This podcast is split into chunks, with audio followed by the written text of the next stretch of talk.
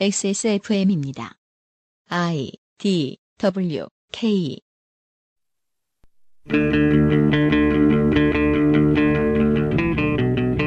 1980년대 말 어느 날 프랑스 남서부의 평화로운 툴루즈시 어딘가에서 현금을 수송하던 차량이 신원을 알 수 없는 괴한들에 의해 탈취당했는데 털린 돈은 약 1100만 프랑, 우리 돈의 지금 가치로 보면 21억쯤 됐답니다.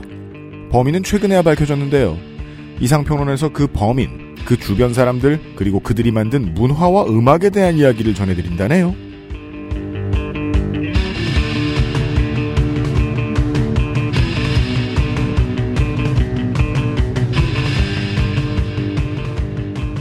청취자 여러분 한 주 동안 안녕하셨습니까? 2017년 12월 한국 시간으로 7일에 업데이트 합니다. 250번째 그것은 알기 싫답니다. 그것은 알기 싫다는 오랫동안 들어오셨던 분들은 이 회차를 매기는 게 정확한 회차가 아니라는 걸 알고 계십니다. 말이 250회지 올라간 파일은 한 5, 600개 될 겁니다. 아무튼 250회까지 왔습니다. 100회를 할 땐 200회를 걱정했는데 200회를 할 땐 300회만 걱정하면 됐는데 250회가 오니까 1000회를 걱정하게 되거든요. 1000회를 하면 저는 은퇴하고 요양원에 들어가겠다는 생각을 했습니다. 그런 날이 오지 않길 바랍니다. 나이 들수록 나이 드는 게 더 두려워지네요. 250회까지 들어주셨던 청취자 여러분 감사드립니다. 오늘 250회는 특별히 대단한 건 없습니다. 어, 특별히 대단치 않은 이상평론이 준비되어 있습니다. 뉴스 roundup 확인하시고 이상평론 이번 주 목요일과 금요일에 확인해 주시죠. 그리고 토요일에는 왜 그렇게 좋아하시는지 아직 제가 잘 모르겠는 대한민국 치킨전도 준비되어 있고요. 이번 주 그것은 알기 싫다 시작하겠습니다. 그것은 알기 싫다는 인생은 한방 이거 읽기 어렵네요. 인생은 한방 원광 디지털대학교 한방 건강학과에서 도와주고 있습니다. XSFM입니다. 인생은 한방. 한의학, 기초 영양학, 식품위생학, food styling까지 최고의 교수진들이 만든 약선조리 전문가 과정. 다양한 자격증부터 창업 과정까지 오랜 경험으로 이뤄낸 완성된 커리큘럼. 한 차원 높은 음식 문화를 위한 당신의 선택. 원광 디지털대학교 한방건강학과에서 2017년 12월 8일 원서 접수를 시작합니다. 인생은 한방. 원광 디지털대학교 한방건강학과. 술, 대화, 사람, 그리고 술자리에 필요한 마지막 한 가지. 살아서 집까지 술친굼. 한방건강학과 식품영양학. 당신이 건강한 식탁에 대해 알 수 있는 모든 것. 2017년 12월 8일 원광 디지털대학교 한방건강학과에서 당신의 시작을 기다립니다. 새롭고 묘한 광고가 들어왔습니다. 원광 디지털대학교 한방건강학과입니다. 라디오 들어보면 이제 대학교 광고 많이 나오잖아요. 광고를 들으면 광고쟁이로서 우리도 한번 받아보고 싶다.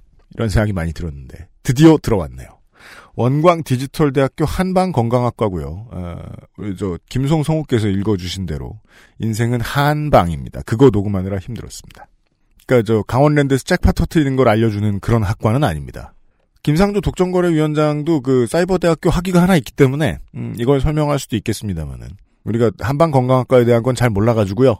이런 대학교들의 특성으로 볼 때 신입생이 줄어들면 그냥 망해 나갈 위기에 처해 있는 교수님한테 직접 물어봐야 되겠습니다. 전화를 걸어보죠 지금. 음악 봐요. 원광 디지털대학교 한방건강학과의 명노일 교수님을 그냥 저희가 불러봤습니다. 유엠스님 안녕하세요. 네, 반갑습니다. 원광 디지털대학교 한방건강학과는 뭐가 그렇게 좋습니까? 일단 한방건강학과에서 배우는 과목들이 굉장히 전 유익하다고 생각을 합니다. 교수님이 그렇게 예. 생각 안 하시면 안 되죠. 아 그런가요? 네. 우리 학과에서는 한의학 기초적인 과목하고 식품 영양학적인 그런 요소를 같이 배울 수 있어서 네, 실생활에 있는 내 식탁을 직접 바꿀 수 있는 네, 그런 공부를 할 수 있는 곳입니다. 그리고 이제 우리 학교는 사이버 대학이거든요. 어, 전국 어디에서나 내가 공부하고 싶은 시간에 공부를 할 수 있는 그런 장점이 있어요. 우리 그 학부의 이제 학우님들의 연세를 보면 40대, 50대, 60대가 주를 이루고 있어요. 네. 아무래도 이제 본인 몸에 대해서 아 이제 몸이 힘이 좀 떨어지기 시작하는구나 아 식생활을 좀 바꿔볼까라고 생각하시는 분들이 이제 우리 학과를 이제 건강 목적으로 찾아오시는 경우가 많기 때문에 좀 나이가 좀 있으신 학우님들이 좀 많이 입학을 하고 계십니다. 꼭 창업이나 뭐 저 재취업이나 이런 것과 관련된 건 아닌가 보군요. 창업이나 재취업을 하시는 분도 있지만 사실 그것은 이제 아이디어의 측면이잖아요. 그래서 내 밥상을 바꾸고 내 식탁을 바꾸고 내 생활을 바꾸는 그런 목적이 있기 때문에 네. 요 한의학을 공부하는 그런 목적으로 많은 학우님들이 그 음. 들어오시고 계시고요. 책상 앞에 계속 앉아 있는 40대 아저씨가 듣기에 건강해지기 위해서 대학을 들어간다는 게 얼른 이해가 되진 않습니다. 낯선 공부를 한다는 게 쉽지는 않습니다. 하지만 이게 기초 단계부터 차근하게 그 교과 과정을 편성해 놨기 때문에 어느 정도는 그 가닥을 잡을 수 있게 되는 거죠. 대부분의 이제 학우님들하고 얘기를 해보면 네. 학우님들이 주로 취미가 공부이신 분들이 의외로 굉장히 많습니다. 그러니까 이해가 안 된다는 거죠. 그러니까 어. 저는 이제 뭐 공부 노동을 이제 업으로 사- 삼고 사는 사람들인데 나이가 좀 들어서 공부를 하다 보면 이 공부에도 희열이 좀 느껴지는 것 같아요. 그런가 봐요. 그래서 이제 학우님들이 많이 좋아하는 것 같습니다. 알겠습니다. 예, 알쏭달쏭하지만 알겠습니다. 예, 아 그렇군요. 질문 하나만 더 드리죠. 예, 어, 지원자가 적으면요. 교수에겐 무슨 일이 생깁니까? 아 지원자가 적으면요. 네. 교수를 평가하는 방법에는 뭐 여러 가지가 있지 않겠습니까? 뭐 학업 연구라든가 뭐 교육 평가라든가 여러 가지가 있겠지만 어, 사이버 대학교에서 가장 큰 잣대는 학생 수입니다. 그렇죠. 수만 보지 않으면 네. 저는 존립 근거가 없는 거잖아. 학생이 한 명도 없는데 선생이 뭐 칠판 앞에 서서 뭘 하겠습니까? 네. 평상시에 늘 그렇게 그 통화 연결음이 학교 광고입니까? 아, 예, 그 오죽하면 그러겠습니까?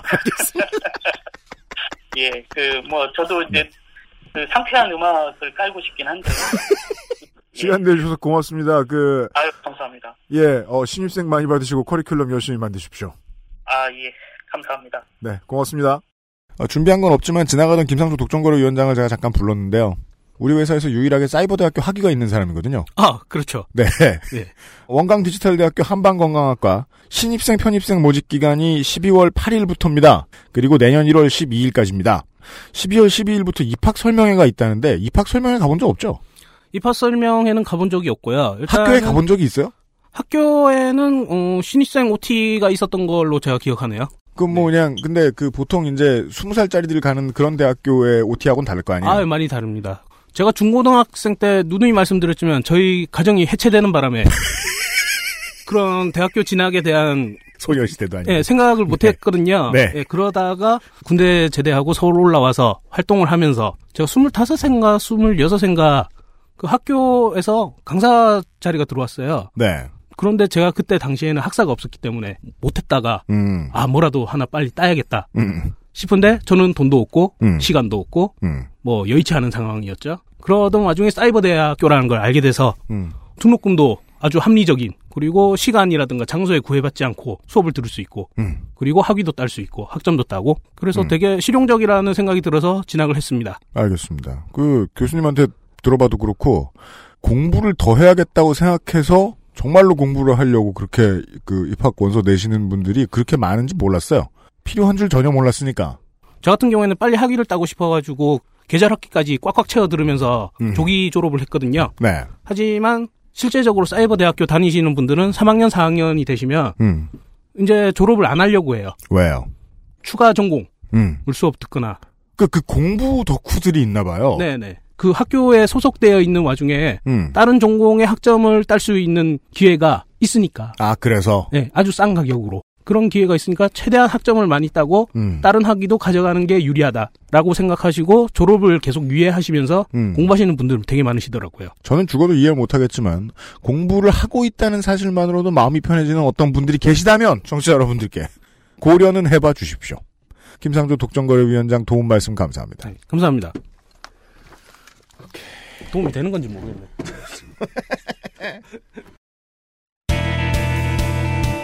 뉴스 roundup History in the making. 삼성은 삼성대로, 법원은 법원대로, 어, 야당은 야당대로 계속 바쁩니다. 다음 주에도 또 바쁠 거고요. 그 뉴스는 많이 나올 거예요. 말고 이번 주에 전달해드릴 만한 뉴스들을 윤세민 에디터가 준비해 왔습니다. 네, 먼저 11월 30일에 시작된 9호선 파업이 12월 5일, 6일 만에 종료되었습니다. 시작될 때 뉴스 내보낼까 했더니 빨리 종료됐습니다. 네, 그렇습니다. 서울시에서는 이번 달부터 내년 12월까지 단계적으로 차량 110량을 추가로 늘리고 현재 9호선이 4량으로 운행 중이거든요. 되게 작죠? 양이 늘어날 것을 예측을 한 다음에 다 만들어 놓은 플랫폼이기 때문에 9호선을 타고 있으면은 늘 타시는 분들은 모르겠는데 가끔 타시는 분은 왜 이렇게 좁아? 그게 작아? 이제 정말 그 바닥에 쓰여지는 경고문들을 자주 무시하는 분들은 여기도 오겠지 하고 기다리고 있다가 된통 쓰죠. 그쵸 열차가 쫙 앞으로 달려가니까 막 전력 질주를 해야 되죠. 이게 막 멀고 먼 뭐 어디 저 끄트머리 이런 역에서 사람들 거의 안 타는데 그런데 들어오는 수준이 절대 아니잖아요. 9호선은 네 무조건 경쟁해야 되잖아요. 그렇습니다. 음.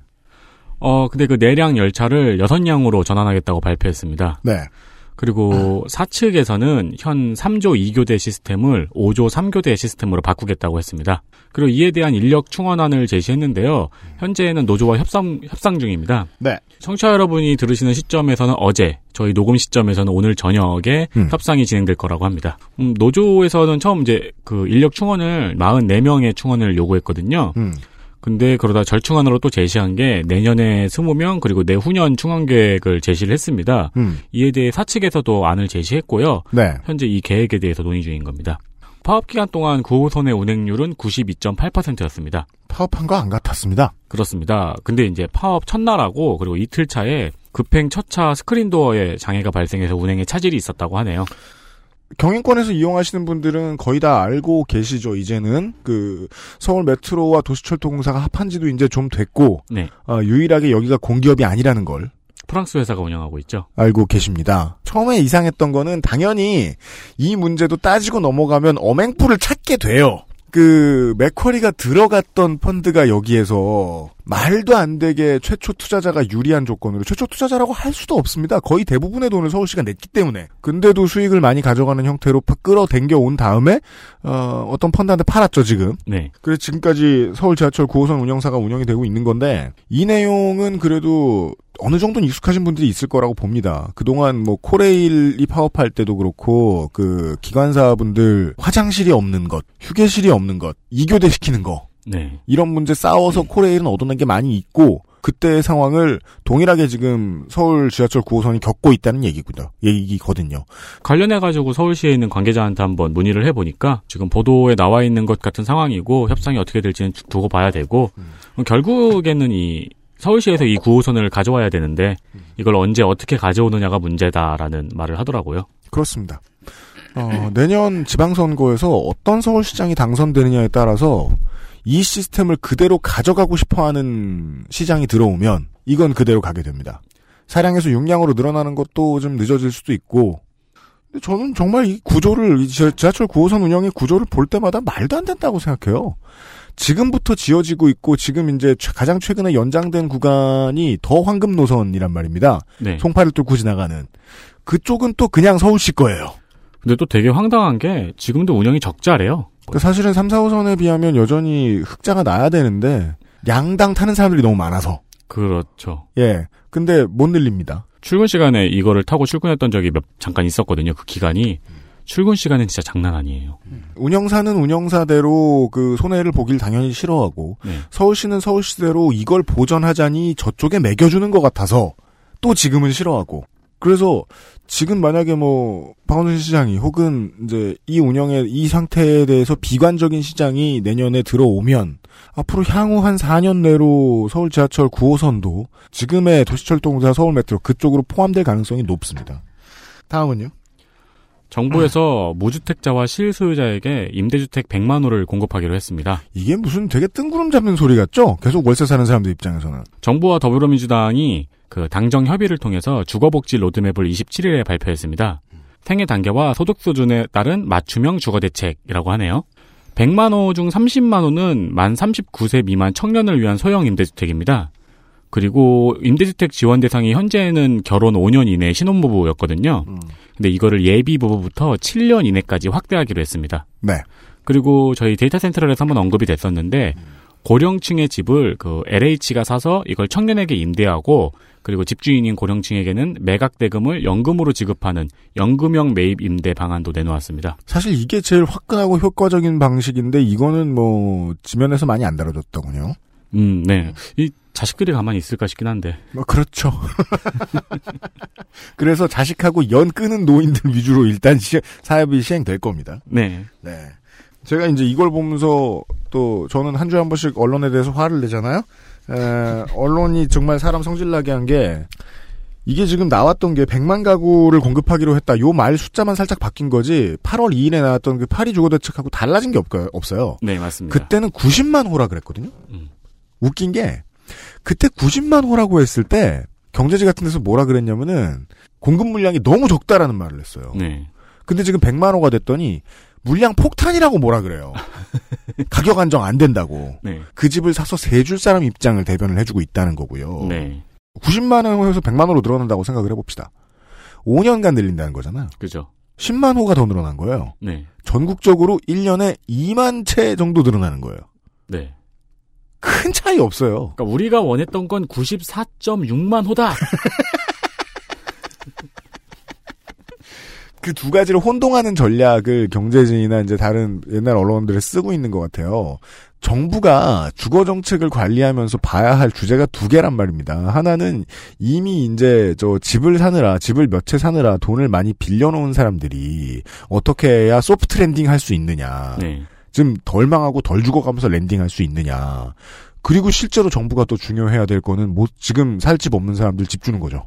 진짜 주거 대책. 그렇죠. 근데 이 진짜 주거 대책 관련해서 내놓으면 언제나 신문은 여기에 더 투자하고 청약 받은 다음에 나중에 이거를 저 연금처럼 받아 먹으려고 생각 받아 먹어야 돼 받아야 되는 사람들의 입장으로 해석을 해서 이야기를 해요. 음. 주체가 틀려요. 그렇죠. 혜택을 받을 사람이 봐야 할 기사라고 생각하지 않는 거예요. 그런 문제에 있어서 이제 부동산 정책이 어떻게 돼가고 있다라는 기사를 보실 때 좀 유의하셨으면 좋겠다. 지금의 정부는 이제 집을 얼마나 더 공급하느냐에 일단 우선순위를 두고 있는 것 같은데, 네. 예. 그런 게 있고요. 저도 이 기사를 보고 아 나도 청약 통장을 하나 만들어야겠는데라는 생각이 들어가지고 네. 일단 청약 통장이 뭔지부터 알아보기로 했습니다. 그, 그래서 이게 7년으로 늘리는 게 되게 킬러 의미가 있다는 게, 청약통장을 만들어야지라고 생각을 하는 것은 아주 똘똘하고 미래를 잘 대비하는 사람이라면, 그게 이제 결혼하기 몇 년 전부터 준비를 합니다. 네. 그렇지만 보통은 제대로 된 경제 생활을 결혼 이후부터 하는 사람들이 되게 많단 말이에요. 그래서 저처럼 나무위키에 청약 통장을 검색해 보죠. 상당수가 5년 이내에 받아야 된다. 그래서 몇 년 동안 그. 혼인 신고를 안 합니다. 아, 네. 아, 이 비교적 상식입니다. 그렇군요. 예. 될 때까지 집어넣어야 되니까. 아, 예. 그 부분을 현실화시킨 정도가 있다. 근데 그런 얘기는 이제 부동산 관련된 기사 읽는 사람들은 다 집주인만 있다고 생각하는지 잘 안 짚어주더라고요. 다음 있습니까? 지난달 28일입니다. 유승근 PD가 퇴근을 포기하고 여의도에서 떡볶이를 먹었습니다. 꼭 먹고 싶었다. 먹고 싶어 죽을 뻔했다. 마포에서 여의도를 빠져나가는 데는 10분이 채 걸리지 않는데 그 10분 사이에 떡볶이 하면서 들어갔다. 떡볶이를 먹고 있던 그 시간에 국회에서는 고용노동 소위를 열고 근로기준법과 건설근로자법 개정을 논의하고 있었습니다.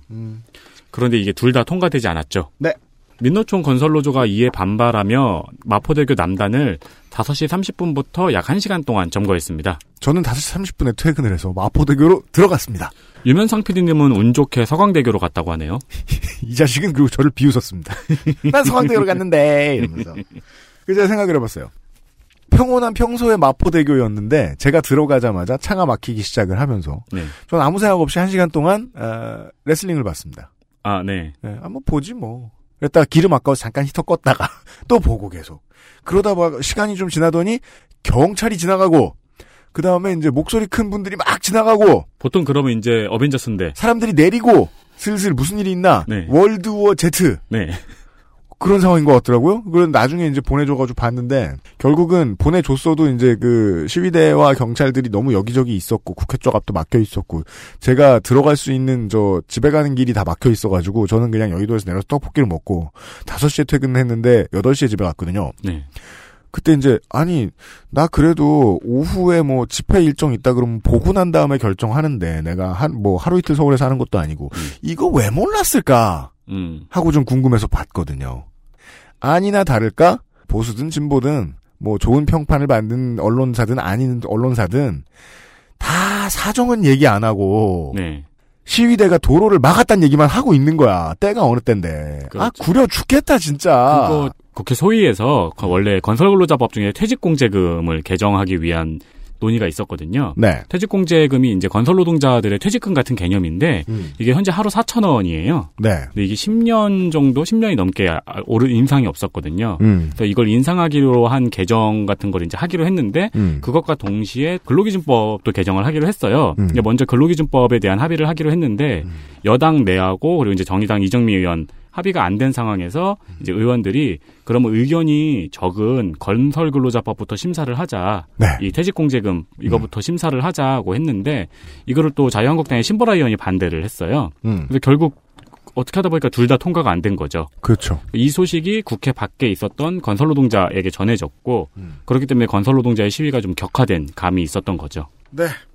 건설 노조가 좀 앞 시간부터 국회 앞에 모여 있었어요. 네. 그리고 국회의사당 앞을 나중에 정리를 하고 있더라고요. 제가 보니까. 근데 그렇게 모여 있으면은 안 해줄 것 같은 거가 있을 수도 있지만 여당이나 정의당하고 그 건설 노조하고 이미 약간의 교감이 있었다는 뜻입니다. 네. 우리가 가서 그림 넣어줄 테니까 자유한국당 압박하세요. 실제로 자유한국당에서도 이 법의 이 개정안의 통과를 약속하기도 했었거든요. 네. 그 아까 4천 원이라고 저 윤세민 에디터가 얘기해 줬는데 그러면은요 그 업무일 날만 쌓이는 거라고 생각해도 매일같이 일을 해서 그걸 매일같이 받아도요 1년에 150만 원이 안 돼요. 그리고 건설 노동자는 매일 일을 못하죠. 네. 화낼만 했는데 얘기하고 싶은 건 기자들은 관심이 없던 것 같더라. 경찰이 영장을 검토 중이다. 영장을 검토 중이라는 얘기는요, 경찰이 언론에 일부러 흘려줘야 나올 수 있는 뉴스거든요? 그건 내보내줄 정신이 있으면서 건설노조 얘기를 들어, 들어봐줄 정신 없다? 어, 이해가 되지 않았습니다. 그 마포대 그러니까 원래는 이제 소환을 지금 통보를 했고 음. 네 7일 날 출석을 요구를 했습니다 시위 주도자들에게 음. 그 얘기는 많이 있는데 동아일보에서는 단독으로 경찰 내부에서 구속영장을 검토 중이라는 보도가 있더라고요. 그렇습니다. 이거 어 그러면 이거는 문재인 정부에서 시위자에 대한 첫 구속영장이잖아요. 네. 그래서 이건 큰 뉴스인데 싶어가지고 더 파봤는데 음. 이 뉴스는 아직까지도 동아일보에서밖에 나오지 않았습니다. 그렇습니다. 그러니까 뭔가 똘똘치 못한 경찰 내부 인사와 대화를 하다가 커피를 마시다가 나온 얘기가 아닌가 싶어요. 네, 주목되는 문장은 이, 이 단독 기사에 음. 뭐 경찰 내부에서는 시민들을 사실상 준 감금했다는 음. 의견도 나왔다.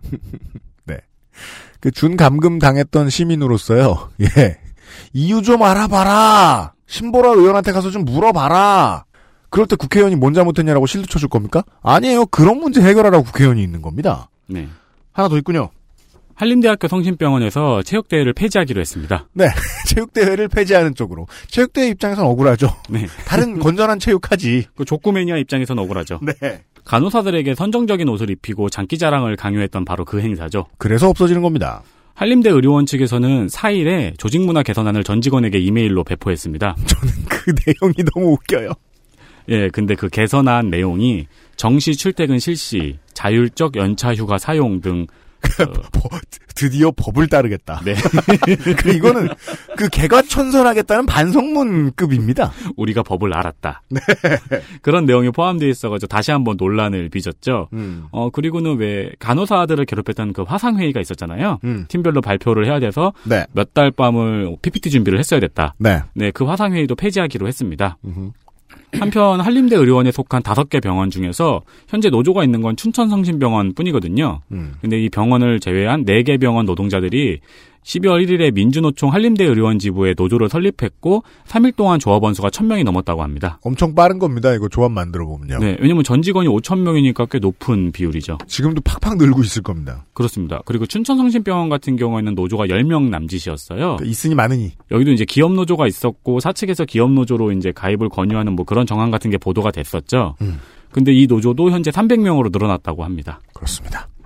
실제로 이제 그 얘기를 들어보고 그 익명 게시판이나 이런 데를 좀 돌아보면요. 간호사한테 주어지는 어, 이 병원 측의 폭력은 이 정도 수준 이상의 것들 되게 많습니다. 그렇죠. 네. 그러니까 이 계기를 통해서 병원 노조가 좀 많이 생기는 것에 대한 얘기를 좀, 예, 얘기가 좀 돌아다녔으면 좋겠습니다. 국정감사 방송하면서 제가 손마리움 센터 이야기를 전해드렸잖아요. 네. 업무도 성폭력 그리고 사측에서도 폭력을 당했다. 음. 그걸 듣고 제가 놀라긴 했지만 사실 그 비슷한 업무가 간호사들에게도 오랫동안 처해져 있었죠. 네. 어, 일단은 노조가 좀 많이 생겼으면 좋겠다. 요런 이야기들이 앞으로 기억해 주셨으면 좋겠는 이번 주와 지난주에 있었던 뉴스들이었습니다. 윤세민 에디터였습니다. 네, 감사합니다. 그것을 알기 싫다는 매일 더 커지고 편해지는 서울 정보소통광장에서 도와주고 있습니다. XSFM입니다. 매일 만 개의 권리가 쌓이고 있습니다. 서울이 나와 내 이웃을 위해 무언가를 하고 있음을 확인할 권리. 만 개는 서울시가 매일 공개하는 결제 문서의 숫자입니다. 이것을 공개하는 일은 시민에 대한 최소한의 의무에서 시작합니다. 시민과 시민을 잇는 서울시에서 생기는 많은 일들, 쌓여가는 수많은 결제 문서. 그 마지막 서명의 주인은 시민, 바로 당신입니다. 서울정보소통광장에서 확인하세요. 결제를 부탁합니다. 서울정보 소통광장. 질리지 않는 여섯 가지 영양밥상 맛있는 취향 저격 아임웰 굿밸런스 도시락.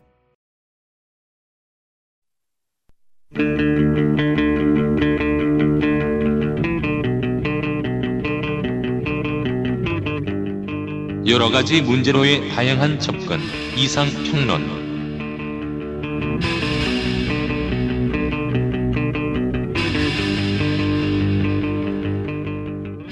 역사 얘기를 해보죠.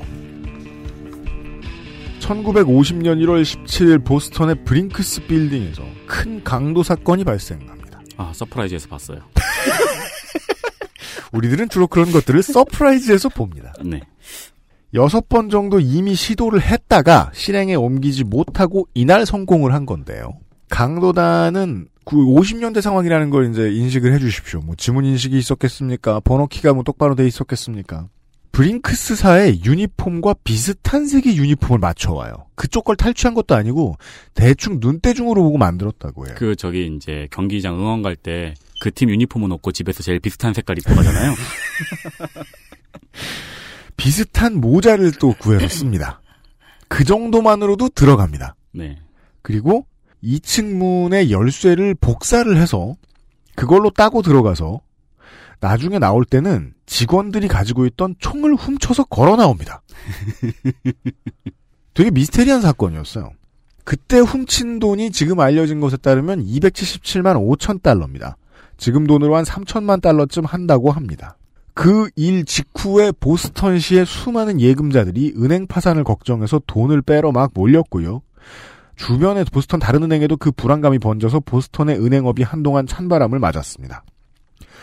방탄 수송, 차, 수송 차량으로 유명한 보안업체 브링크스는 워낙에 뛰어난 수송과 보안 능력을 자랑을 하지만 어쩌다 한 번 털리면 그게 되게 큰 뉴스가 됩니다. 네. 실제로 이 보스턴의 에, Great Brinks Robbery인가요? 이런 이름을 가진 이 큰 강도 사건도 몇 편 뭐 영화나 저걸로 제작됐던 걸로 알고 있어요. 음. 근데 이 얘기가 오늘 할 얘기와 무슨 관련이 있는지는 잘 모르겠습니다. 아직 네. 손희상 선생이 설명을 해주셔야 되겠어요. 오랜만이에요.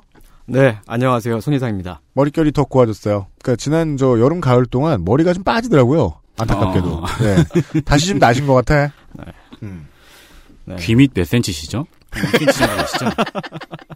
아주 단아합니다. 똑단발이죠. 네. 네. 손이상 머리라고 해요? 네. 안타까운 일이에요. 네. 네. 그 뭐 안타까운 일입니다만 세상엔 부자가 참 많잖아요. 음, 안타까운 일이죠. 예, 은행도 많고. 우리는 일요일 오후에 누워서 가끔 생각해 봅니다. 네. 부자가 왜 이렇게 많어? 음. 조금만 더 생각해 보면 알 수 있습니다. 세상에 돈이 있기 때문이지. 음. 그 다음 질문에 답할 수 없을 뿐이죠. 나는 왜 없어? 어, 그렇죠. 예. 제 돈이 아니잖아요. 아, 제가 얼마 전에 카페에 앉아가지고 이렇게 있는데 앞에 중학생들이 한 100만 원쯤 되는 자전거를 타고 지나가는 거예요. 어이고. 그래가지고 제가 이제 그 같이 이제 카톡을 보내고 있는 사람들한테 예. 여긴 중학생들이 요즘에는 중학생들이 어떻게 100만 원짜리 자전거를 타고 지나갈까라고 치고 있었는데 음. 그 열 맨 뒤에 있는 애가 300만 원짜리 타고 따라가고 있는 거예요. 어. 아무리 봐도 중학생이거든요. 아니면 고등학생? 그 부자는 안타깝지만 참 많습니다. 그런데 그런 부자나 은행들은 재산과 예금을 다른 곳으로 운반을 해야 되잖아요. 가끔 그럴 때가 있잖아요. 네. 그럴 때 특별한 보안이 필요하겠죠. 음. 어, 그래서 그 세상에는 큰 액수의 돈이나 고가의 사치품, 예술 작품 등등을 호송해 주는 서비스가 있는데 그게 조금 전에 UMC님이 말씀하신 브링크스 그런 기업이죠. 그 차는 전 세계 어딜 가나 볼 수 있습니다. 자주 네. 안 보여서 그렇지. 네, 거의 어디에나 있죠. 네. 한 백몇 개 국가에 있을 거예요. 그, 그 차를 보면 이제 그쪽 업계, 즉 강도 업계에 종사하시는 분들은 어. 보는 순간 침을 흘리는. 네, 그렇죠. 네. 음. 사냥감이다. 그러니까 그래서 그 이게 브링크스라고 써놓고 다닌다는 건 무슨 뜻이냐면 해보려면 해봐라라는 뜻이에요. 그렇, 그렇군요. 네. 이름이 비슷한 프링글스와 특징도 비슷하네요. 한 번 열면 멈출 수 없잖아요. 브링크스는 브링크스 아저씨는 없어요. 네. 어니언 맛 돈이 있지도 않아요. 누구든 봄은 열고 싶고. 맞습니다. 열면 멈출 수 없고. 네. 그 브링크스라는 기업이 원래 시카고에서 옛날에 그 보석 운송을 하는 회사로 시작했는데 지금은 이제 전 세계에 지점과 자회사를 둔 다국적 대기업이 됐죠. 네. 그랬는데 이제 한 번 열면 멈출, 멈출 수가 없으니까 뭐한몇 년 전에 파산을 신청을 하긴 했대요. 그렇습니다. 네. 브링크스는 음. 업무를 할 때에 이제 그 특별한 보안 설비가 있는 장갑차를 사용합니다. 네. 거기엔 싸움 잘하는 경비원들이 타고 있죠. 그래도 싸움 못하면 이상, 손 이상이 타고 있으면 이상한 거. 그러니까. 아니, 그, 싸움은 못해도 총을 잘 쏘면 되죠. 뭐든 간에. 근데 모든 나라에서 총기가 합법은 아니잖아요. 아, 그래서 싸움으로 예. 수비를 해야 되는 경우도 있는 거예요. 네, 그렇죠. 그러니까 총기가 합법화되지 않은 나라에서도 방탄 설비는 무조건 갖춘 차량을 보낸다고 네. 하더라고요. 네. 음. 네. 아주 단단한 차가 있죠. 그럼에도 불구하고 그게 이제 강도의 표적이 되는 게 음. 역시나 그 안에 타고 있는 게 경비원만 타고 있는 게 아니고 값비싼 물건들이나 뭐 돈다발, 증권 뭐 이런 게 타고 있기 때문이죠. 네. 한 번 털기는 어렵지만 액수가 많으니까 일단 한 번 털면은 음. 그게 역사에 남는 일이 됩니다. 어, 예를 들면 그 브링크스 보안 창고가 털린 적이 어, 방금 전에 UMC님이 말씀하셨던 1950년 보스턴에서 일어났던 그 사건은 현재까지 미국 역사상 가장 큰 규모의 강도 사건이었습니다. 네. 모두 11명의 갱스터들이 270만 달러. 오션스 11. 네. 그걸 털었는데 그게 어 서프라이즈뿐 아니라 영화로도 여러 차례 만들어졌고요. 우리는 서프라이즈에서 봤지만 예. 70년대 나온 영화를 저, 제가 봤었는데 범인들이 서로 돈 때문에 서로 막 쏴죽이다가 네. 결국은 다 같이 경찰서에 그 잡혀가게 되는 그런 내용이죠. 음. 그 브링크스가 털린 적은 그 외에도 음. 1981년에는 미국에서 뉴욕에서 혁명적 공산주의 그룹의 과격파 일당이 브링크스 장갑차를 턴 적이 있습니다. 그렇습니다. 주모자들은 주로 흑인 해방군 소속이었습니다. 흑인 해방군 중요합니다 역사에서. 네. 블랙팬더 당에서 좀 더 그 과격한 폭력주의자들이 떨어져 나온 본- 분파 조직이죠. 힙합의 아버지들 중에 하나예요. 요즘엔 좀 안습이에요. 왜요? 검색어에서 밀려났어요. 그래요? 네. 영화가 나왔잖아요. 아, 아. 그러네.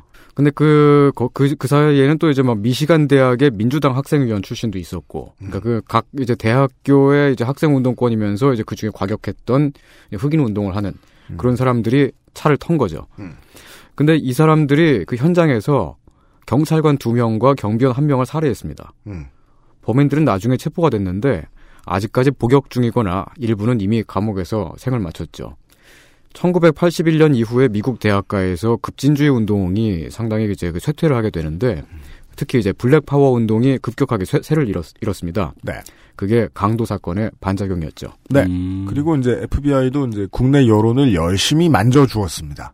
블랙팬더는 이런 것 말고도 이제 사회 공헌을 상당히 많이 하는 단체였는데 무장을 하긴 했었지만 예. 여기에서 아, 무장이 최고야 이러면서 빠져나온 사람들 예. 이 했던 짓을 최대한 많이 여론에 부각시켰죠. 음. 좋은 일하는 사람들이 훨씬 많은데 네. 잘못하는 사람들이 있으면은 쫙 도배를 했었어요. 음, 네. 그리고 투팍을 나왔죠. 네.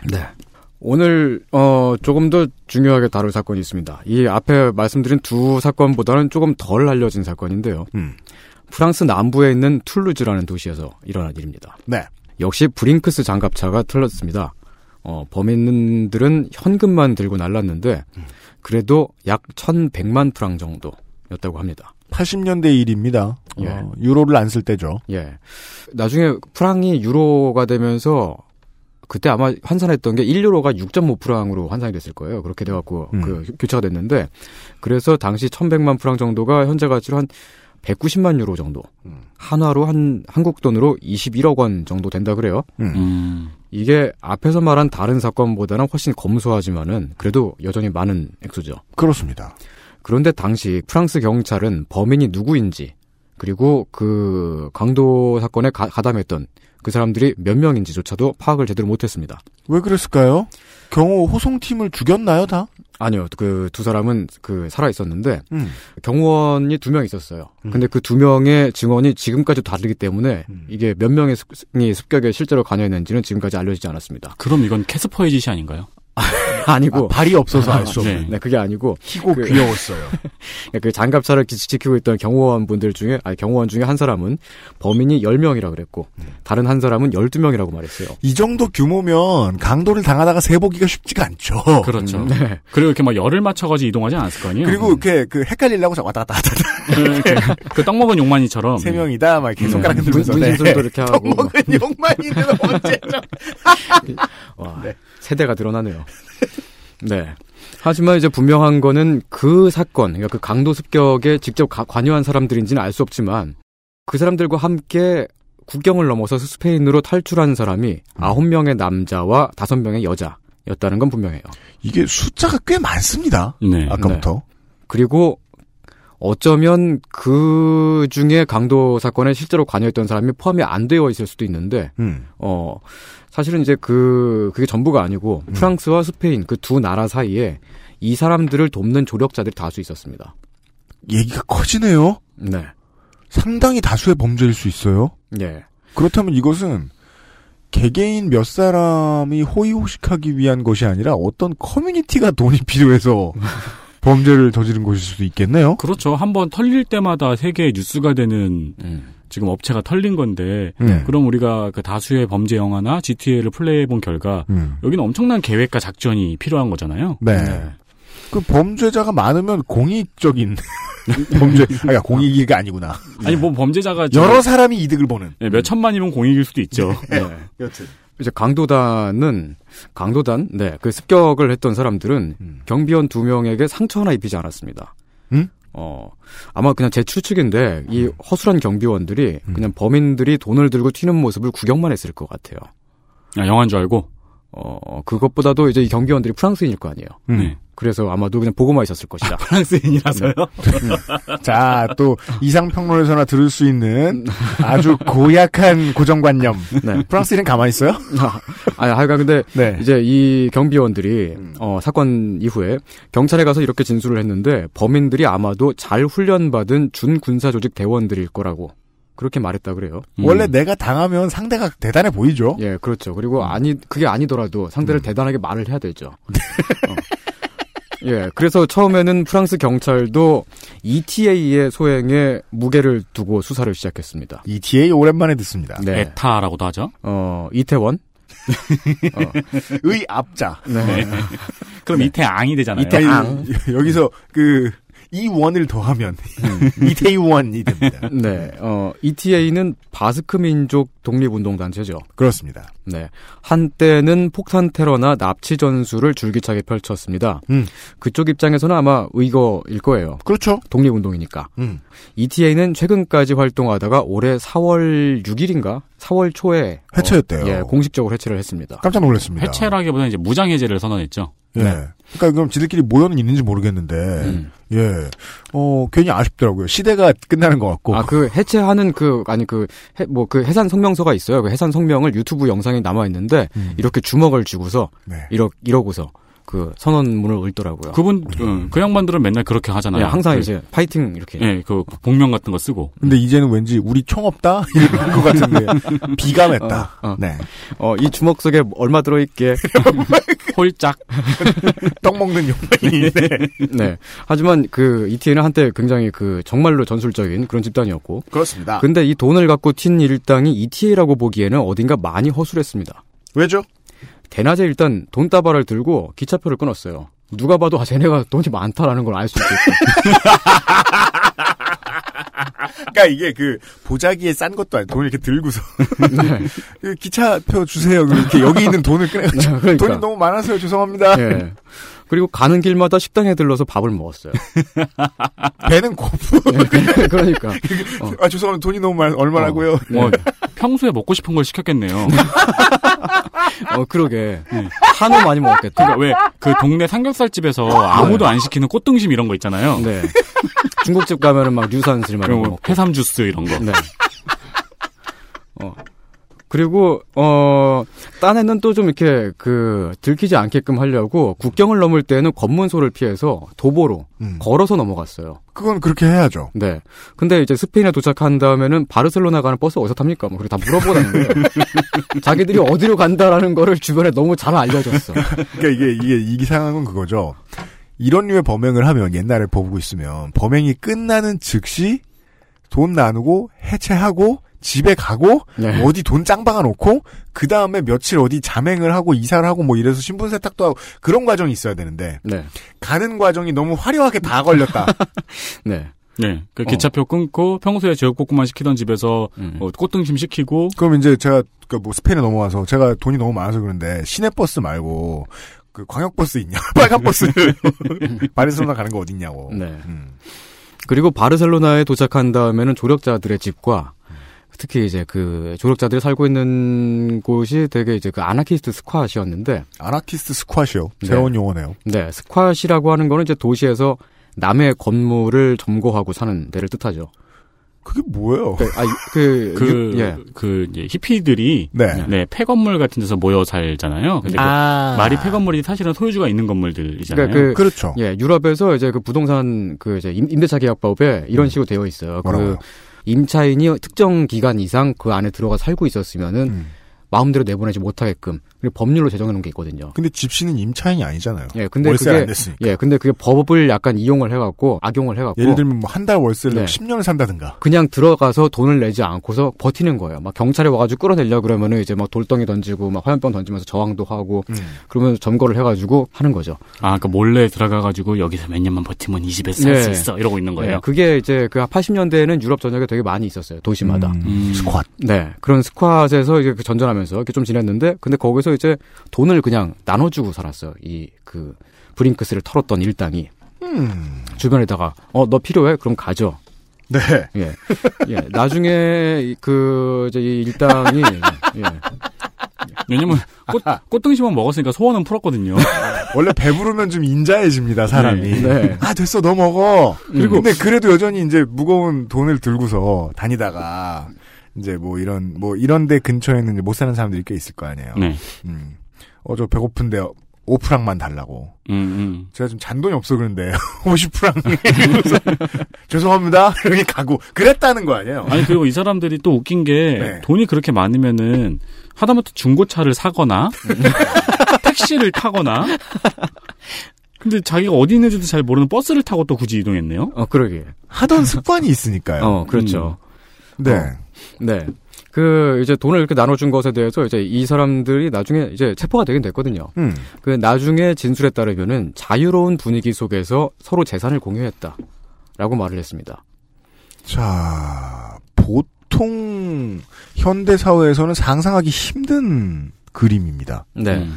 어, 사실 이제 원래 그 아나키즘에 있는 그 유명한 슬로건 가운데 하나 이런 게 있거든요. 그 능력에 따라 일하고 필요에 따라 가져간다. 맞습니다. 어. 사실 이게 말도 안 되는 소리인데, 음. 근데 하여간 그걸 실천을 한 거예요. 어, 너 필요해? 그럼 가져. 이렇게 준 거예요. 근데 이게 실제로 그 국가 안에서 그 살고 있는 그냥 조그만한 커뮤니티, 조그만한 동네 사람들끼리 네. 어, 이러한 매우 서정적인 아나키즘을 음. 도입해서 살고 있는 사람들이 있어요. 네. 왜 보면은 이렇게 6시 내 고향 같은데 가끔 소개되는데. 공동체죠, 공동체. 야, 야, 야. 네. 실제로 가보면 필요한 만큼 들고 간 다음에 음. 그 다음에 노동력으로 갚거나 아, 대한화폐. 네 대한화폐를 사용하는 네. 그런 경우들을 볼 수 있는데 음. 근데 그런 사람들이 지금 그 강도를 했다. 보통 이제 그런 네. 유명한 공동체들은 후원금으로 운영이 되는 경우가 많잖아요. 네. 그래서 후원금을 구해왔네요. 일단 바스크 독립단체는 아닌 것 같고 네. 보아하니 음. 아, 대체 누가 이런 것 인지를 잠시 후에 한번 확인을 해보겠습니다. 네. 그것은 알기 싫다는 우리 집 새 집밥 아이무엘 도시락에서 도와주고 있습니다. XSFM입니다.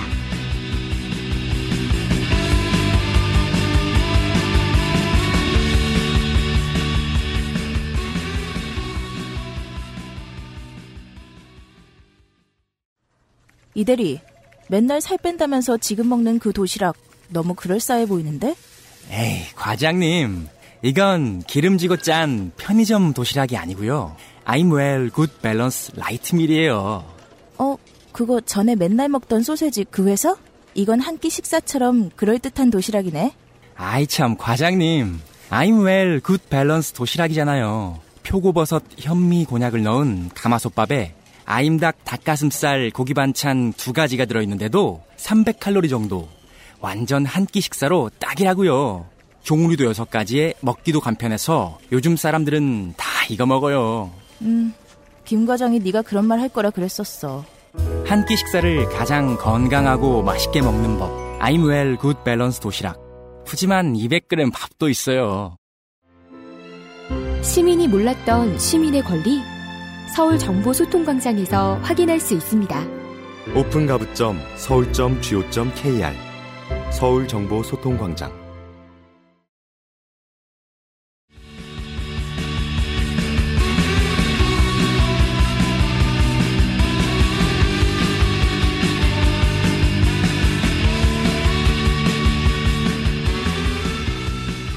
돌아왔습니다.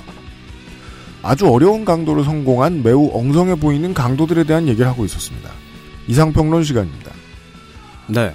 음, 네.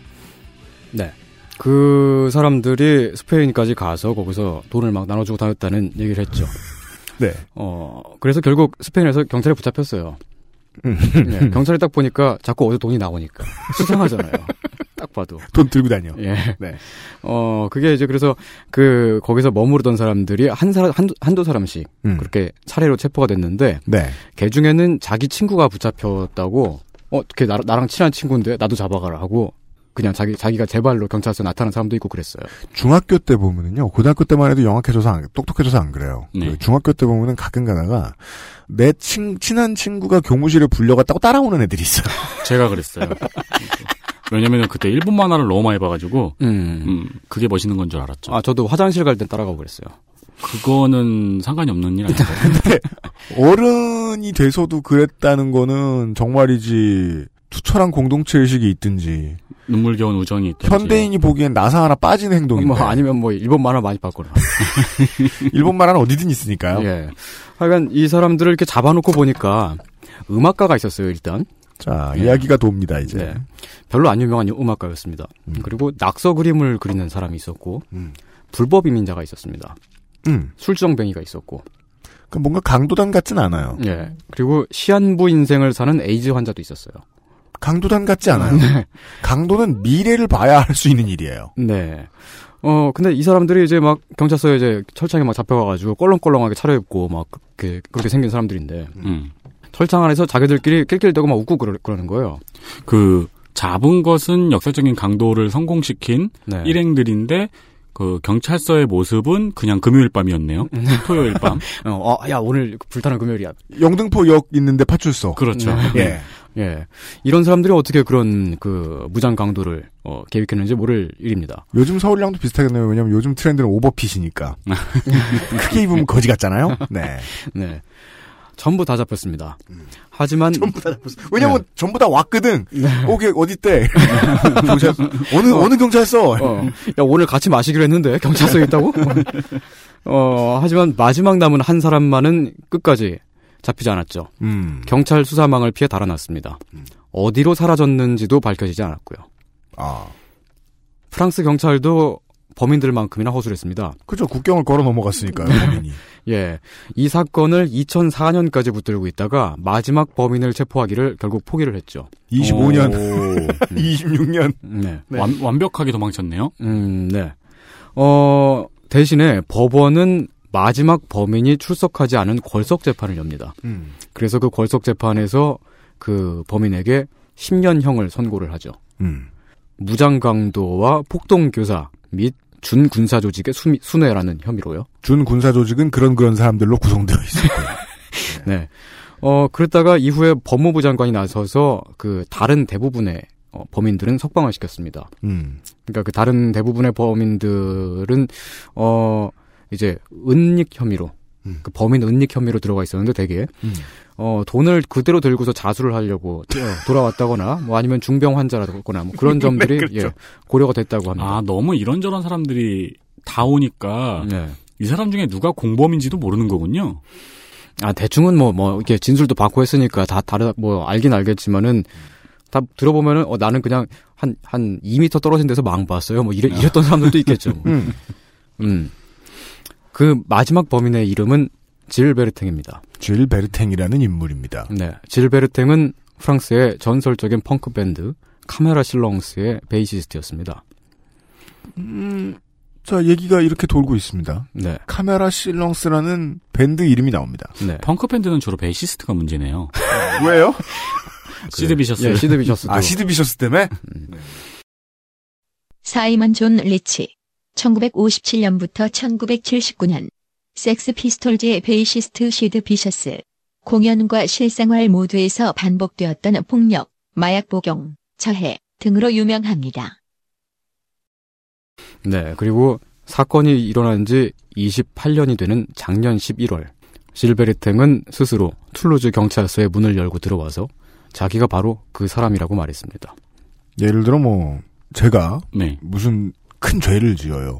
아주 큰 돈을 빼앗는 은행 강도 같은 죄를 지어요. 그리고 나서 어, 거의 70이 다 돼서 자수를 한다. 음. 그 그죠. 마음은 상상할 수도 없어요. 그 외로운 거죠. 아 경찰하고 오목이라도 두자고. 네, 그렇죠. 쎄쎄쎄 합시다. 네. 이러면서 바둑알을 이렇게 많이 가져왔어. 쎄 쎄쎄가 손 맞으면 되게 기분 좋거든요. 그, 네, 그 대화하는 제, 기분. 제대로 맞으면은 이 파열음이 되게 청명하게 나잖아요. 맞아요. 음. 속도도 빨라지고. 그렇죠. 네. 그 진실한 친구를 사귈 수 있는 좋은 방법이잖아요. 세세세가. 그렇죠. 맞습니다. CCC. 네. 그- 씨는 그, 저, 프랑스 씨네요. 네, 맞아요. 쎄. 네. 달 달린 쎄. 네. 네. 음. 펑크 밴드 카메라 실렁스는 1981년 보르도에서 결성됐습니다. 어, 이제 이 얘기입니다. 네. 음. 갑자기 어, 강도 사건에서 음. 펑크 밴드 얘기로 넘어갑니다. 음. 보르도는 파리에서 남서쪽으로 500km 떨어진 곳에 있는 작은 도시입니다. 음. 프랑스 기준으로는 엄청 큰 도시인데 우리 기준에선 작은 도시죠. 저도 뭐 가보진 않았습니다만 이런 건 알아요. 그, 오늘 방송을 준비하면서 이 툴레즈라는 도시를 한번 알아봤는데, 프랑스에서 네 번째로 큰 도시래요. 음. 네. 근데 인구가 60만이 안 돼요. 그 노원구예요, 노원구. 음, 네. 네. 그 사람들이 모여가지고 와인을 만들고 있잖아요. 아, 그런가요? 예, 보르도가 와인을 많이 만들죠. 네, 와인으로 유명한 도시니까. 네. 근데 그 보르도가 뭐한 서울에 있는 구 한 두세 개 정도 붙인 사이즈예요. 음. 음. 거기에 대학이 있고 공원이 있고 집들도 있고 음. 거리는 텅텅 비었어요. 사람이 많지 않아가지고. 세트예요? 영화 세트예요? 네. 그리고 항구가 있습니다. 원래 항구 도시로 발전했죠. 네. 나중에 실베르탱의 인터뷰에 따르면 80년대 그 당시에는 항구를 따라서 허름한 술집들이 늘어서 있었고 음. 껄렁껄렁한 자폐들이 몰려다녔고 치안이 썩 좋지 않았다 그럽니다. 카메라 실렁스는 거기서 시작을 했습니다. 어, 실베르탱이 20살일 때였습니다. 카메라 실렁스라는 이름은 당시에 독일에서 수감 중이었던 독일 적군파 멤버의 암호명에서 따왔다고 합니다. 이게 이제 요팟시의 안승준 군이 늘 해주는 얘기죠. 생각을 많이 하고 짓지 않는다, 밴드 이름은. 밴드 팀명은 최- 아무것도 아니다. 최대한 의미 없게. 네. 그렇죠. 네. 그냥 아무렇게나. 네. 아마도 그날 아침 신문에서 뭐 봤을 거예요, 그냥. 음. 그러니까 롤링스톤즈가 무슨 역사적인 이름이 어디 있습니까? 누가 더 의미 없나 싸움하는 느낌이잖아요. 그렇죠. 옛날에 그 한국의 펑크 밴드 중에 불타는 화양리 쇼바를 올려라는 밴드도 있었어요. 음, 네, 있었죠. 어, 그런 밴드가 있었고 막 다 다들 이름들 다 이상했습니다. 음, 어쨌든 이 밴드는 음악적으로 보자면 여느 펑크 밴드들처럼 거칠고 단순했습니다. 그러나 밴드를 시작하고 1년이 채 지나지 않았을 때 어, 카메라 실렁스의 공연장은 보르도뿐 아니라 프랑스 남서부 전역에 있는 불만 가득한 젊은이들이 모이는 큰 커뮤니티가 되어 있었습니다. 날렸네요, 떴네요. 네. 오죽하면 그런 기현상을 보르도 TV가 보도를 할 정도였습니다. 이게 60, 6, 70년대 밴드들의 낭만이죠. 네. 그래요. 네, 창고에서 시작한 밴드가 이렇게. 아, 뭐 그런. 음. 어, 그때 보르도 TV에 나왔던 그 영상은 지금도 유튜브에 당시에 그 영상이 남아있는데, 음. 인터뷰를 해요. 시작하면. 인터뷰를 하는데 아침에 막 변을 못 본 것 마냥 음. 되게 막 불만스러운 표정으로 되게 궁시렁궁시렁 대고 그러다가 공연 장면으로 넘어갑니다. 음. 공연을 딱 시작하고 있는데 노래를 정- 정말 막 개떡같이 불러요. 아, 네. 정말 막 정말 술 취한 사람들처럼 불러요. 음. 그리고 관객들이 다 정말 험악하게 생겼어요. 음. 다 그리고 괴상하게 차려, 차려입었고. 그 원래 그, 저, 50년 전에 녹화된 비디오 이런 데 나와 있는 인류는요. 네. 보면 다 못생겼어요, 그렇게. 근데 저도 이거 유튜브 영상을 찾아봤거든요. 공연 영상 같은 거를. 네. 근데 이 당시에 펑크 밴드들의 이제 밴드들이나 그 관객들이나 이제 입은 옷들이 네. 밀리터리룩을 개조해서 입는 형태잖아요. 네. 그런 식으로 이제 입는데 지금 봤는데 지금 유행하는 옷들이에요. 슈프림이에요. 아닌가, 어, 막, 빅뱅이 입고 다녀요, 지금 요- 네. 네, 네. 그런 옷들이에요. 지금 보 지금 보니까 되게 이쁘더라고요. 어, 예. 하여간 그때 그 당시엔 굉장히 괴상했던 거죠. 그러니까 그 보르도 TV 같은, 어, 이제, 어, 기성 언론들이 보았을 때는. 네. 되게 이상한 애들이 막. 예나 지금이나 펑크 밴드 공연 보러 가는데 네. 말쑥하게 차려입고 가는 멍청이는 흔치 않습니다. 자기들 입장에서 굉장히 말쑥한 거예요. 아, 님 앞에 여기 앉아 있습니다. 그 멀쑥, 멍청이가. 저는 말쑥하게 차려입고 갑니다. 아, 네, 이렇게 해요. 네. 그 공연을 막 하는데 그 공연 장면에서 셔츠 같은 걸 입고 계셔? 아, 예. 그 공연 장면에서 음, 관객들은 그 어떤 관객은 막 누워서 술을 먹고 있어요. 앞에서 밴드가 공연을 하는데 어떤 사람은 분명히 관객인데 무대 위에 앉아 있어요. 무대 위에 앉아가지고 담배를 피우면서 침을 찍찍 뱉어대요. 스포어 콜론인가요?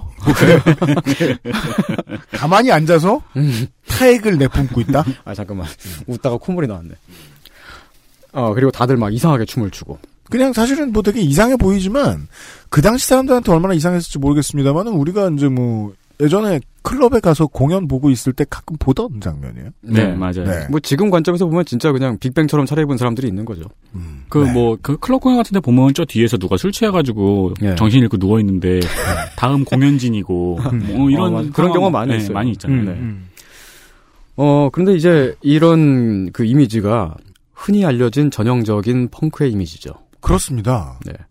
어, 머리를 완전 빨간색이나 완전 초록색으로 물들여서 닭배슬처럼 세우고 피어싱을 주렁주렁 뚫고요.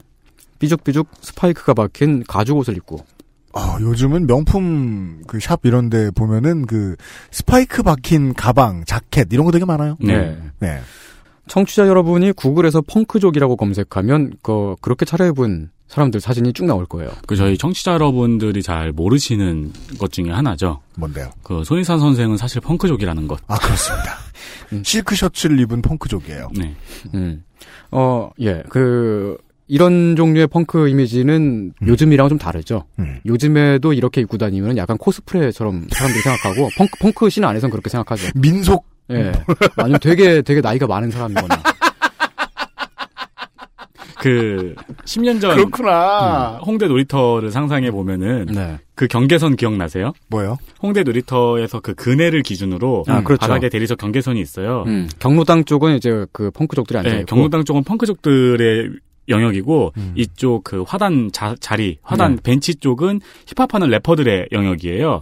마포 서나 네. 마포 구청장 이런 사람들이 잘 몰라서 그렇지 그 국가들이 형성돼 있잖아요. 그렇죠. 네. 홍대 신촌에는 아, 그렇죠. 우리가 이제 지난번에 그 홍성갑 덕질인하고 이야기했던 한쪽 나라 그쪽 나라의 옆에 있는 나라에 네. 대한 이야기를 하고 있어요. 우리가 지금. 네. 아, 사실 뭐 그때 이제 한 뭐, 저한 2004년, 2005년만 그때 무렵에 보면은 아, 그때만 해도 그 랩 하시는 분들이 홍대 놀이터에 그렇게 많진 않았는데 한 2006년, 7년 이렇게 가니까 그때서부터는 우리를 압도하더라고. 그러니까요. 그쵸? 제가 한참 다닐 땐 저밖에 없었는데 네. 제가 군대 가고 나니까 다 내 자식들이야. 예. 거기 이렇게 동그랗게 모여가지고 예. 프리스타일하고 막. 예, 근데 네. 다들 이렇게 다들 보면 다 그 펑크들은 다 길바닥에 누워 있든지 앉아 있잖아요. 네. 근데 히- 그 랩하시는 분들은 다들 서 있어요. 서서 래퍼들은 네. 체력이 많고 음. 네. 이렇게 둥글게 이렇게 그 서서 가운데다가 뭐 라디오 같은 거 하나 놔두고 다 중얼중얼중얼 하고 있고 막 그래요. 종교 의례를 하고 있잖아요. 어, 예. 네. 그때 힙합하는 사람들의 가장 큰 불만은 저거였어요. 음. 그네가 왜 저쪽 영역에 있는가? 어, 어, 근데 그 당시에 우리 쪽에 이제 불만은 항상 그거였어요. 왜 저기 그늘이 있는 저쪽 벤치는 왜 쟤네들이 있나? 그냥 집에 가 있으면 안 되나? 그 지금의 역사를 기준으로 아, 그 당시의 역사를 돌이켜 보면 어, 이쪽이 신라, 네. 저쪽이 백제죠. 네. 근데 네. 결국 또 화합은 됐던 게 그 놀이터 바로 앞에 그 당시에 김밥 천국이 있었거든요. 네. 거긴 다 갔어요 또. 그럼요. 네, 거기는 가고. 네. 근데 지금은 이제 완전히 뭐 밀려나가지고 펑크가 그 이제 홍대 정문 앞에 있는 그 놀이터는 그 랩하시는 분들한테 내어주고요. 우리는 저기 그 연남동 가는 길목에 있는 윗잔다리 공원 쪽으로 완전 내려왔습니다. 아, 그 윗잔다리 공원 나중에 또 뺏었어요. 아 그래가지고 지금 이제 우리? 지금 거의 다 망원동으로 쫓겨났어요 지금. 아, 네. 그 은행 강도도 중요하지만 어, 이번 주는 펑크에 대한 얘기를 하나 봐요. 음, 네. 어, 그 아실에서 펑크 얘기할 줄은 몰랐어요. 네. 물론 지난주까지는 치킨 얘기할 줄도 몰랐지만. 네. 아까 전에 말씀드렸던 이렇게 머리를 물들이고 닭머리를 하고 있는 어 그런 펑크들 초기 고- 펑크들이죠. 고대 펑크. 예. 네. 그 초창기 펑크들이 한 70년대 후반에 갑자기 우후죽순 나타났습니다. 특히 이제 그 1977년에 폭발적으로 성장을 했기 때문에 그때를 기점으로 삼거든요. 그래서 네. 그 초기 펑크를 77 펑크. 네, 77 펑크, 77 펑크 그렇게 네. 부르기도 하죠. 이 이름을 기억하시는 분들이면 이제 진짜 나이 많은 거예요. 음, 예. 어떤 어떤 그러니까 펑크 장르가 워낙에 대중적으로 이렇게 내려온 그런 장르가 아니기 때문에 네. 77 펑크의 개념 뭐 이런 까지 파고 있으면 보통 한국에서는 많이 매니아죠. 네.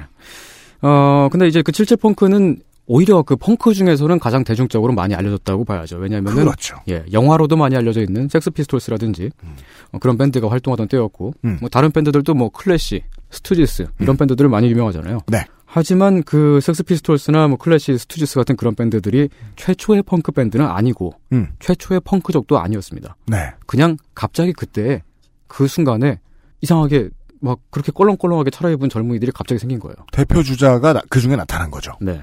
이 섹스 피스톨즈의 앞에 붙은 섹스가 네. 지금 비비안 웨스트우드의 원류 아닌가요?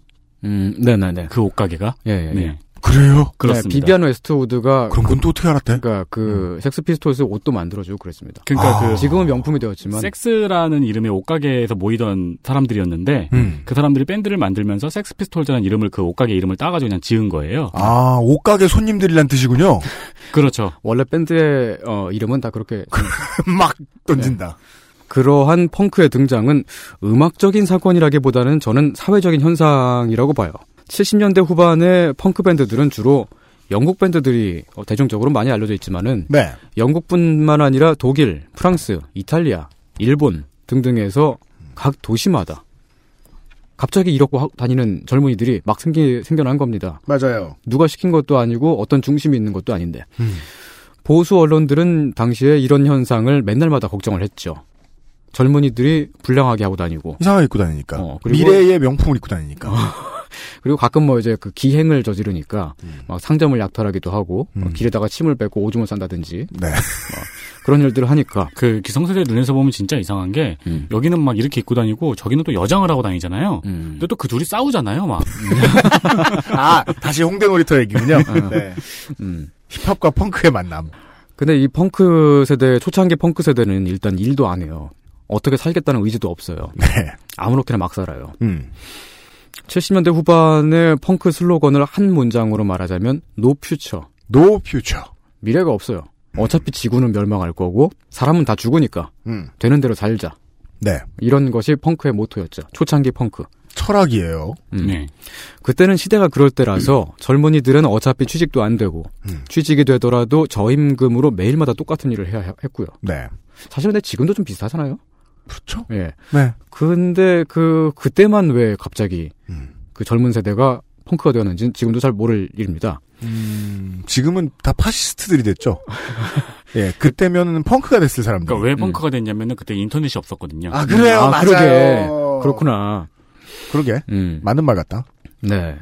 사실 근데 보면 힙합도 좀 그렇잖아요. 그 특정한 시기에 다양한 장소에서 우후죽순 막 생겨났는데 음. 왜 생겼는지 모르는 거죠. 그렇죠. 어. 한국은 하이텔이 있었기 때문에 생겼어요. 아, 그래요. 하이텔이 없었으면 한국의 힙합은 한 10년 늦었을 겁니다. 유니텔 무시하나요? 펑크도 한국에 생겨난 게 보면 이제 PC통신을 통해서 생겼다고 봐요. 메탈 동호회에서. 어. 네.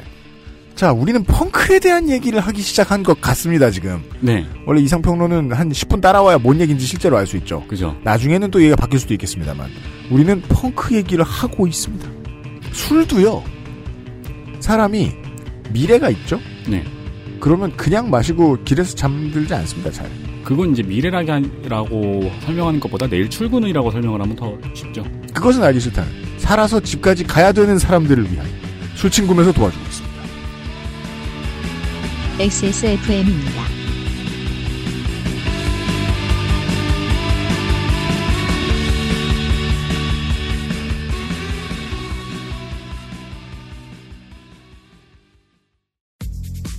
이거 귀한 거니까 꼭 갚아. 이 드디어 들어왔습니다. 아, 상쾌한 아침을 위한 굼벵이! 다음날 막 속이 안 좋고 막 예. 머리 아픈 상황이 지속이 되면 술 마시는 사람들은 진짜 고민이거든요. 그런 분들을 위해서 상쾌한 아침을 위한 술친구미 창조됐습니다. 술친구 먹으면 술자리에서 완전 날아다니잖아. 음주 생활의 quality가 달라진다니까. 어쩐지 하느님이 술만 내리실 리가 없습니다. 이 연말 회식도 술친구만 있으면 걱정 없어. 연말 회식 절대 강자 술친굼. 술친굼 공식 쇼핑몰 회원만을 위한 추가 증정 이벤트를 확인하세요. 네이버에 술친굼을 검색하세요.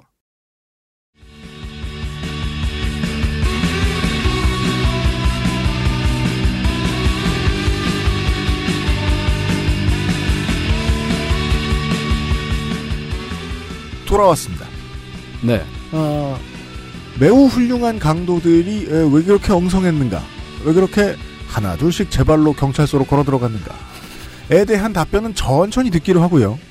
에, 강도단 중에 유일하게 잡히지 않은 사람이 어, 프랑스 서남부에서 맹위를 떨쳤던 펑크 밴드의 베이시스트라는 점을 어, 가지고 우리는 펑크에 대한 이야기를 좀 하고 있었습니다.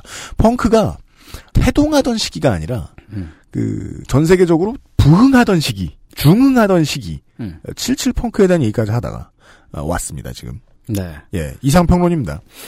네. 어, 대체로 보면 말이죠. 음. 문화적으로 극단에 치우쳐 있는 전이라면 전이라고 말할 수 있고 새롭고 유별난 라이프 스타일을 추구하거나 하는 집단들은 대개 정치적으로도 더 급진적으로 나아가는 경향이 좀 있지 않습니까? 아, 이제 그, 뭐, 새마을운동 추진본부에서 열심히 일하시는 분들이, 예. 뭐, 구미나 뭐, 저, 달성군에서, 네. 막, Sex Pistols 노래를 막 부르고, 아. 예. 막, 어르신들끼리 몸을 던지고 막, 예. 이제 술 드시고 누워 있는 것만 똑같지? 음. 예. 보통은 더 보수적이셨겠죠. 예. 그러게요. 새로운 문화는 급진적인 정치 성향과 함께 따라오는 경향이 있다. 네. 기성 문화에 반발을 하는 사람이 기성 정치를 그냥 받아들이긴 좀 어려운 거죠. 간단하네요. 네. 주변에서 예를 보더라도 그냥 인디 음악을 좋아하는 감성을 가진 사람이 막 박사모에 가입해서 성조기를 흔들고 다니고 그런 경우는 흔치 않단 말이죠. 물론 세상에 불만이 있을 테니까 음. 그 세상에 불만을 어딘다 풀 텐데 그건 보통 뭐 게시판에서 풀지 대한문 앞에 나가 성조기를 흔들진 않죠. 그렇죠. 어, 70년대 후반, 80년대 초반 이때는 펑크뿐만 아니라 어, 정치적으로는 지하 정치 운동들이 점차 과격화되고 급진화되고 있던 때이기도 했습니다. 이것은 이제 유럽의 경우입니다. 네, 한국은 아니고 유럽이죠. 펑크도 그런 운동 사조들과 서로 영향을 주고받았습니다. 1980년 무렵이 되면 단지 가사만 반체제적으로 쓸 뿐 아니라 노골적으로 반체제 운동에 참여를 하고 그걸 또 앞장서서 이끄는 밴드들이 나타나기 시작합니다. 뭐 예를 들면 영국 그, 영국에서 Exploited라든지 Crass 같은 밴드들이 나오죠. 프랑스에선 Komintern Sect라든지 Trotskids 같은 이쪽 세계에 있는 사람들은 전 세계적으로 다 알고 있는 그런 밴드들이 활동을 합니다. 홍대의 그 어, 놀이터에 대리석 하나 가지고서 네. 이렇게 세상이 다르네요. 그러니까요. 네. 그러게. 신기한 펑크의 이야기예요. 우리한테는 음. 저하고 윤세민한테는 또 저쪽 사람은 뭐 아프리카 밤바타 이런 거 모르잖아요. 그니까요. 음, 놀이기구 이름이야? 예. 예, 1980년 무렵에 이때의 아나키스트 밴드들은 그 이전 시기에 섹스피스톨스나 Stooges 같은 밴드들에 비해서 대중적으로는 많이 알려지지 않았어요. 음악 잡지 같은 데에 실리는 거를 일단 싫어했고 음. 언론을 탄다면 주로 사회면에 실렸죠. 아. 네. 네. 그렇다고 음악사적으로 의미가 없지는 않습니다. 음. 정치적으로 급진적이면 또한 역시 마찬가지로 그런 급진적인 정치 성향을 갖고 있는 사람이 어떤 문화 창작을 한다. 네. 당연히 멀쩡한 거 하지 않아요. 음. 더 실험적인 거 하려고 합니다. 네. 그래서 90년대로 넘어가면 펑크의 에, 곁가지의 자손으로는 대표적인 건 하드코어 메탈이죠. 네. 그런 쪽으로 나아가는 그런 길목에 있기도 하고요. 음. 뉴웨이브 같은 쪽으로 나아가기도 하고. 어, 그래서 저는 뭐 이 시기의 펑크들도 정치 행동이나 이념이 아니라 음악으로도 좀 재평가가 되어야 된다고 봐요. 어, 그럼요. 예. 사실 보면 그 지금은 이제 많이 알려져 있는 뷰욕 있잖아요. 뷰욕. 비욕. 네. 뿅. 예. 예. 뷰욕이 예전에 보복이네요. 우리말로 하면. 어, 어. 네. 비옥은 지금 이제 전 세계적인 그런 가수가 돼갖고 비옥더러 뭐 전위예술가다 이렇게 부르지 않아요 이제는 음. 되게 비- 많은 뮤지션들에게 비옥은 교과서 노릇을 하기 때문에 실제로 막 올림픽 주제곡 불렀잖아요. 그 아테네 올림픽인가 2004년인가 그때쯤에요. 그러니까 처음에 이제 비옥이 어, 뜨던 시절만 해도 음. 나중에 이렇게 막 그 오남 미소로 다니면서 전 세계를 누비는 존경받는 어르신이 될 줄은 몰랐어요. 음, 그죠. 네. 근데 뷰옥도 펑크 출신인 거 알아요? 네. 뷰옥이 1980 그것만 알아요, 저는. 예. 1982년인가 83년인가 그때쯤에 Kukl이라는 밴드를 했는데 음. 그래요. 예, 그걸 Crass랑 같이 작업을 했어요. 아 그렇군요. 네. 음. 네. 비옥이 펑크 밴드를 했다는 것 정도만 알고 있습니다. 뷰옥은 원래 아버지 어머니도 그 히피들이어가지고 히피 그렇죠. 공동체에서 살았었고 네. 그러다가 영국으로 가서는 펑크 공동체에서 살았던 거죠. 네. 역시 사람이 공부 안 했대요. 음. 어떻게 될지 몰라. 네, 그러게. 1988년의 사건으로 준 군사 조직 순회 혐의로 수배가 됐던 질베르탱의 밴드. 아까 말씀드렸던 카메라 실렁스도 바로 이 시기 1980년 무렵에 활동을 시작했죠. 그랬다는군요. 네, 정확히는 1981년에 시작을 했습니다. 이 밴드는 불황배 같은 젊은 세대의 마음을 사로잡으면서 일종의 큰 집단을 이루었습니다. 그리고 Chaos Production이라는 레이블에 들어갔는데 이 레이블은 앞서 말했던 프랑스의 아나키스트 펑크 밴드들 Komintern Sect, Trotskids 같은 그런 밴드들이 활동하던 곳이었습니다. 네. 트로츠키는 아나키스트가 아니었습니다만. Trotskids는 그런 모양입니다. 아 여기 또 다른 그러니까 그 지금 Komintern Sect 코민테른이라는 건 그렇죠. 예, 소비에트의 그렇죠, 그렇죠. 그 코민테른 궁전 말하는 거잖아요. 예. 이게 그 밴드 이름들이 다 그래요. 그때 또 다른 밴드가 이제 Les Collabos라는 밴드가 있었는데 음. 콜라보라는 거는 그 나치 부역자를 뜻하거든요. 아, 음. 그렇군요. 그러니까 그냥 다 하여튼 뭔가 그런 것들을 가- 갖고 아, 그러니까 모르는 거야 이게 뭔지. 그냥 막 갖다 붙이는 거야. 그냥 이게 불란서 젊은 놈들이 생각했을 때는 어. 저기 저저 노서화에 가면 아 미친 놈들만 있단다. 어. 한편 러시아에서는 이상한 사람들만 있단다. 아, 그러니까 신문 딱 펼쳐가지고 이 단어로 하자 하는 거잖아요. 뭔 소리야? 공산혁명의 역사에서 가장 번듯한 사람이 트로츠키인데 아무튼 간에 네. 네. 음, 그리고 81년에 결성됐던 이 밴드는 82년, 83년 무렵에 이미 몇 차례의 전국 투어를 돌게 되고요. 음, 그 중에 노래 몇 곡은 전국적인 명성을 얻게 됩니다. 공연을 할 때마다 수백에서 수천 명의 관중들이 몰려들어요. 공연할 때마다 네 자리수 간격이 오면은 네. 그거는 전 세계 어디서 해도 떼돈입니다. 그런가? 다 돈을 내면요. 오프라인에서 그렇게 끌어들일 수 있는 능력이 있다는 건 음. 미디어의 노출도가 어마어마할 거라는 얘기예요. 아, 그렇죠. 돈을 안 내도 이제 다른 소스를 팔 수 있죠. 네. 판도 음. 팔고요. 예, 하지만 Camera Silens는 미디어에 노출됐던 게 아니고 주류 언론의 취재들을 다 거부를 하고 음악 잡지나 라디오 같은 데도 안 나가고 음. 그런데도 알음알음 알려져서 그렇게 음. 모인 거죠. 보르도뿐만 아니라 프랑스 서, 서남부 전역에서 이 밴드를 보러 옵니다. 음. 사실 이게 수백 수천이라는 규모가 지금 뭐 오늘날 케이팝 아이돌이나 메이저 록스타 공연이랑 비교하면 작은 거지만 음. 방금 역시 말씀하셨던 것처럼 어, 오프라인에서 이렇게 스스로 이렇게 씬을 만든다는 건 굉장한 거죠. 음. 어, 제가 그, 약간 그, 어찌 보면은 비슷한 시대에 활동했던 러시아의 펑크 밴드가 있는데, 키노라는 밴드가 있지 않습니까? 네. 네. 네. 키노도 그냥 알음알음 알려졌고, 젊은이들이 음반을 복제해서 들었는데, Camera Silens도 그랬어요. 음. 좀 많이 비슷한 것 같아요, 저는. 음. 키노 멤버들은 어느 정도 유명해진 후에도 음 악으로는 돈을 벌지 못했습니다. 음, 배관공이나 건설 인부, 로 이렇게 일을 하면서 따로 직업이 있어서 그렇게 오. 살았는데 카메라 실렁스도 역시 그랬고요. 또 두 밴드 모두 활동 당시에 엄청난 카리스마를 지녔었죠. 키노는 그 아마도 전 세계의 펑크 밴드들 중에서 한국인이 가장 좋아하는 밴드일 거예요. 왜냐면 왜냐면 예 거기 그 밴드 보컬리스트가 한국계였기 때문에 그렇습니다. 예 빅토르 최 있잖아요. 네. 사실 대부분 사람들이 키노라는 밴드 이름을 잘 모르더라고 많은 분들이 빅토르 초이의 예, 예. 이름만 알고 빅토르 최는 알아요. 네. 러시아 알파벳으로는 이게 그 키노라고 써놔도 읽기가 어렵기 때문입니다. 그렇죠 이상하게 생겼으니까. 근호 이렇게 근호 이렇게 네. 읽힙니다. 네. 네. 근데 그- 키노 정도면은 네. 그 국가적인 영향력을 발휘했던 그룹인데 네. 근데도 직업이 따로 있었어요. 네. 빅토르 최가 배관 배관공이었어요. 그러니까 어, 빅토르 죽- 최가 죽기 몇달 전까지 일했어요. 그죠. 그러니까 처음에 목공업 공부하다가 목공이 마음에 안 든다고 관둔 다음에 배관공을 한 거예요. 네. 슈퍼마리오네요. 예. 우리가 아는 것이라고. 네. 그러다가 키노는 빅토르 최가 죽어서 전설이 되었고 음. 카메라 실렁스는 질베르탱이 사라져서 전설이 되었습니다. 28년간. 그러네요. 음. 아, 사실, 저, 저희가 뭐 껴들곤 있는데, 어, 윤세민과 제가 껴들 때 뭐 전문적인 얘기 합니까? 청취자 여러분? 모릅니다. 네. 네. 왜냐면 대리석 건너편에 있던 일이니까요. 그렇죠. 네. 그 얘기를 처음 들어보네요. 저도 참, 그니까, 아니, 못 벌어서, 잘 못 벌어서 그렇지 프로였잖아요. 네. 그래서, 뭐, 이런 클럽들 얘기도 생각나고 그렇습니다. 뭐, 옛날에 뭐, 그니까, 드럭이나, 네. 롤링스톤즈 같은 데서 이제 공연을 가면, 어, 어쩌다 그냥 대관 했으니까 이제 랩하는 놈들 공연을 열어줘요. 네. 그럼 앞 공연, 뒷 공연에 사람들이 보이잖아요. 그죠. 그러면서 이제 그 힙합하는 쟁이들이 그 대기실에 모여 앉아서 야, 저 사람들 근처에 가지마 할 거지. 되게 무서워했어요. 야, 감기 옮는다? 이러면서. 그래서 대화도 잘 안 섞어봤어요. 아, 그러네. 그러니까 서로 불량배라고 생각을 했어요. 맞아! 어.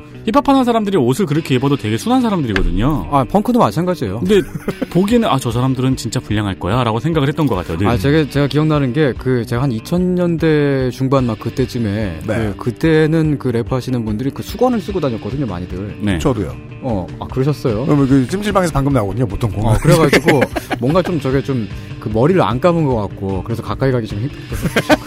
계속 그렇게 생각했었어요, 저는. 그래서 저희가 예, 수십 년 만에 이런 대화를 섞어보고 있어요. 화합의 장입니다. 네. 아, 내일 이 시간에 조금 더 들어볼게요. 손희상 선생과 다시 한번 내일 나타나도록 하겠습니다. 우리는 펑크 얘기를 하고 있었습니다. 이번 주는 그렇습니다. 12월 첫 번째 목요일에 그것은 알기 싫다였습니다. 내일 이 시간에 다시 뵙겠습니다. 윤수민과 윤수 불러갑니다. XSFM입니다. I D W K